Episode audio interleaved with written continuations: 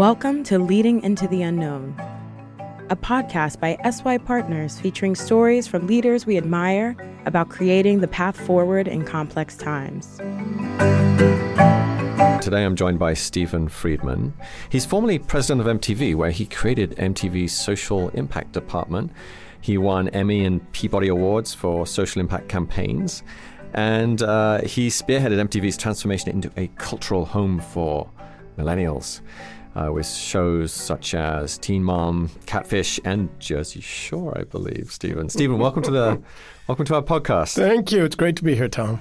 All right, so Stephen, I have to believe that people were coming to MTV not to be preached to or to uh, be even to be educated. I presume they were, you know, they were tuning in to be entertained. How on earth did you sort of bring in this factor of actual social impact? What was the magic you did there? It always had to be about entertaining because if you ever veered into didactic lecturing, the audience would change the channel. And I knew we were never PBS. Our mandate was to entertain. And so what I learned, and one of the key things that has come back in, uh, time and time again, is this notion of of listening, letting go of your assumptions that you understand. And deeply listening to the audience. And there's a there's a phrase that I heard when I first got to MTV that we worship at the altar of the audience. When I got there, and this was in 1998, as we started listening to the audience, we started hearing issues of concern about safety in schools. And the world wasn't talking about this.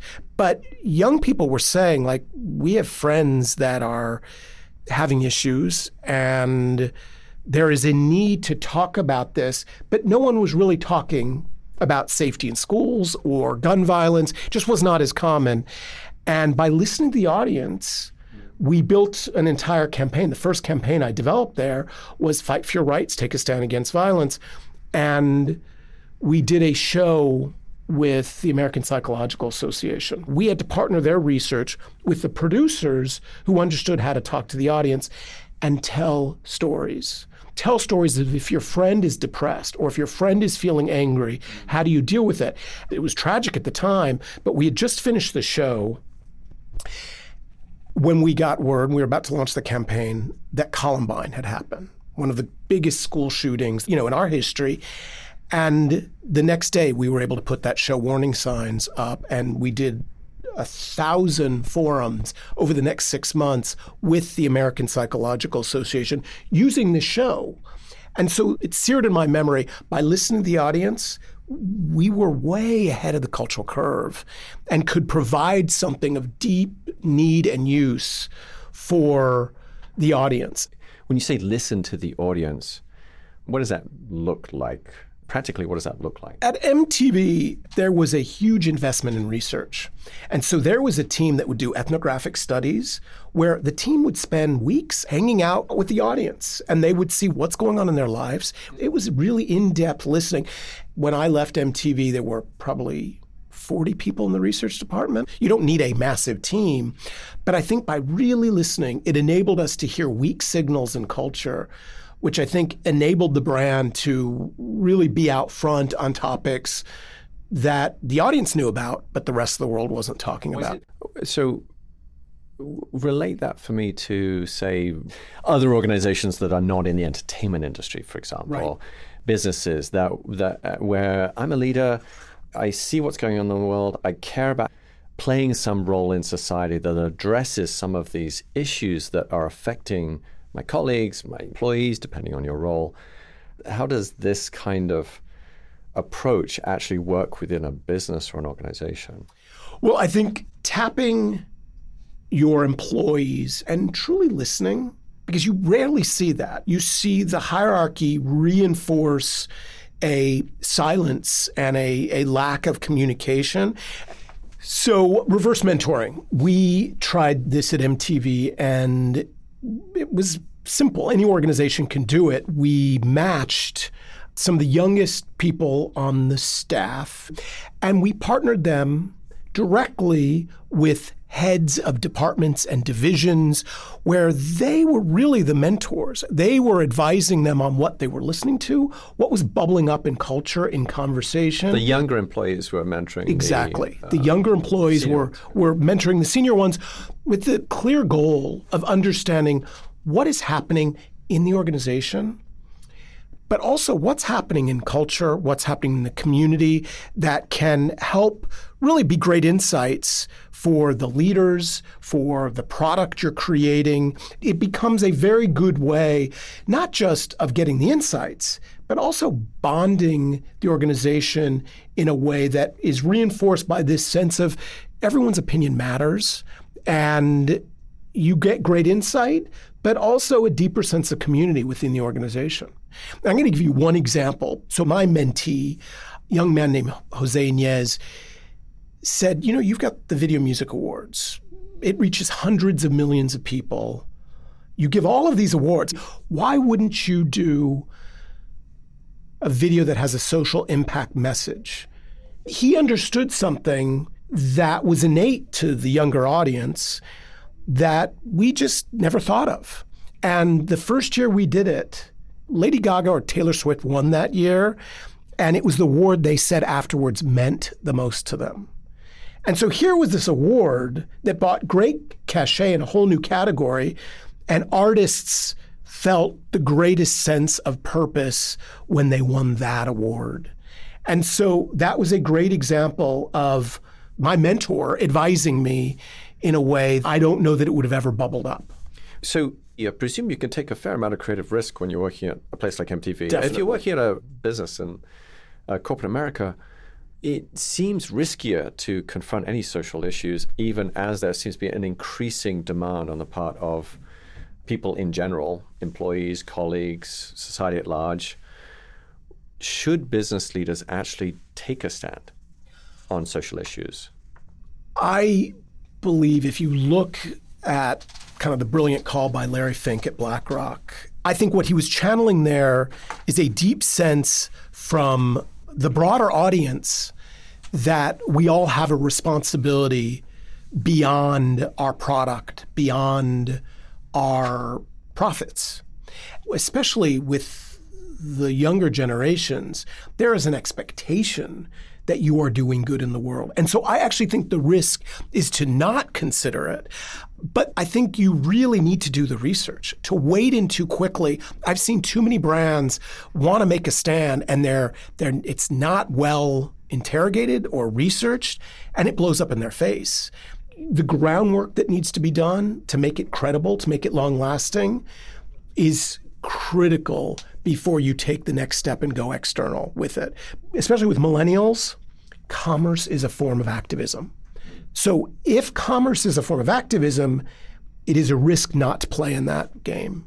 What do you say to a leader who's willing to listen and willing to act on great ideas and insights from a younger generation that are topical, but who is just afraid of you know, putting the foot in it and getting into trouble. I mean, it, it is difficult to take a stance on social issues if you're in a business. I think a leader that is contemplating taking on a social issue that may be polarizing, the first thing is understanding as many angles as possible about the topic. Mm-hmm. Because I think there are many polarizing issues that you can find a way in that is not going to be partisan or complicated. And this is what is often missing in organizations. There is not an understanding of where do you go for the information? Who is the nonprofit partner? There is always a way to find an angle in. There is a way to take a first step. And that's critical to begin the process because many of these issues are seemingly intractable and can cause paralysis if you don't find what is that first step that you can bring the organization along to begin to have an impact. So, is the first step trying to understand the different perspectives? It's like finding the right partner to advise you who's not nonpartisan, is what you're saying. Exactly. We would never begin a campaign without a deep understanding of it because having an encyclopedic sense of what the problem is often inspires great creative ways to approach it because there are so many nonprofits that are out thinking about this every single day. Bring them in. These are big words societal impact. How do you know you're having impact? I think it depends on the issue or the cause. And when you are talking about behavior change, it is helpful to go into any campaign and figure out what are potential metrics of success. It starts with the research. Understand what is the goal, what is the ambition, and what are going to be the incremental steps that can help get you there. So when we did a campaign on sexual health on STDs, we partnered with the CDC and Planned Parenthood. We did pre and post surveys, and we found out after we launched this big media campaign, we saw spikes of people getting tested for HIV and AIDS. That was an amazing accomplishment because we were changing behavior. A show like Teen Mom and 16 Pregnant, which people think is the worst thing wrought on culture, you know, in the last few years. The backstory on that is when I was pitched it, the pro social department said teen pregnancy is at historic highs. And so we decided we were going to partner with the national campaign to end teen pregnancy. Our goal in that was to do no harm. And we realized there was an opportunity to change the narrative and make young people in particular understand you're giving up your childhood. You're giving up your innocence if you have a kid. And so if you've ever watched 16 Pregnant Teen Mom, it's not glamorous. It's the opposite. And so that was our goal. It wasn't anything beyond that, but researchers started looking at the impact of the show. They started looking at the narrative, the conversation around these shows. Outside researchers were able to conclude that a third of the decline of teen pregnancy was due to those two shows, which blew us away. And I got the call from Nick Kristof at the New York Times saying, Did you plan for this? And I, I, I was honest. I said, We want to do no harm. And we could have only done that in partnership with the national campaign to end teen pregnancy. And so here was an example of what could have been a crisis and a problematic PR issue, which actually is doing great good in the world that came from understanding what the issues were, a great partnership with a nonprofit, and then an external group giving us those results. Who do you think in particular is doing a great job of this right now? Who is inspiring you? Patagonia has taken risks and chances, and by being true to their purpose, I think they have an even more fervent fan base.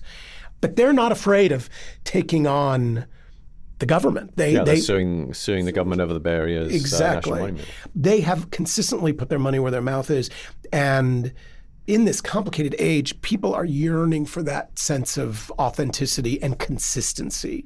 Any leaders in particular who are inspiring you right now? Certainly Howard Schultz. Um, is someone that is incredibly impressive. I mentioned Larry Fink as someone who is using his powers for good. Paul Polman and what he's doing at Unilever is incredibly impressive. Stephen, I want to hit you with a quick fire round now. Let's go for it, okay? Right. It's just got to come from the gut, Stephen. Okay. How do you keep yourself sane and fit and healthy through what must be a pretty occasionally challenging job? I walk a lot, like eight to 10 miles a day. And to work back and listen to podcasts as I'm doing it.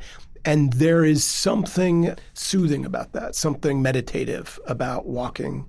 What is one thing that today's leaders would benefit from having more of? Empathy. I think the leaders who have been the most visionary, certainly in my life, are those who listen, deeply listen. And I think empathy enables you, opens you up to hear things that you generally miss when you are a leader and called on to make quick decisions. Having the calm and the reserve to listen, to truly listen, is, is a superpower that is that is underutilized. Is there a particular technique that you have for being empathetic, for accessing your empathy? Reading great fiction enables you to walk in other people's shoes and you start listening, and that listening expands your sense of the world. And so while I read nonfiction a lot, I kind of luxuriate in great writers. And there's this great poem um, called Cynics and Optimists. And it ends by saying an optimist always has pockets full of poetry. And that sense of getting out of yourself by listening to words that kind of transport you is a natural building block for empathy. And now the studies actually prove that that is in fact the case. I love that. What a lovely way to end. Thank you. Sure. Thank you so much. Sure, Stephen. sure. Great, great talking about this. It's a topic I care about. Pleasure to have you on the show. Excellent.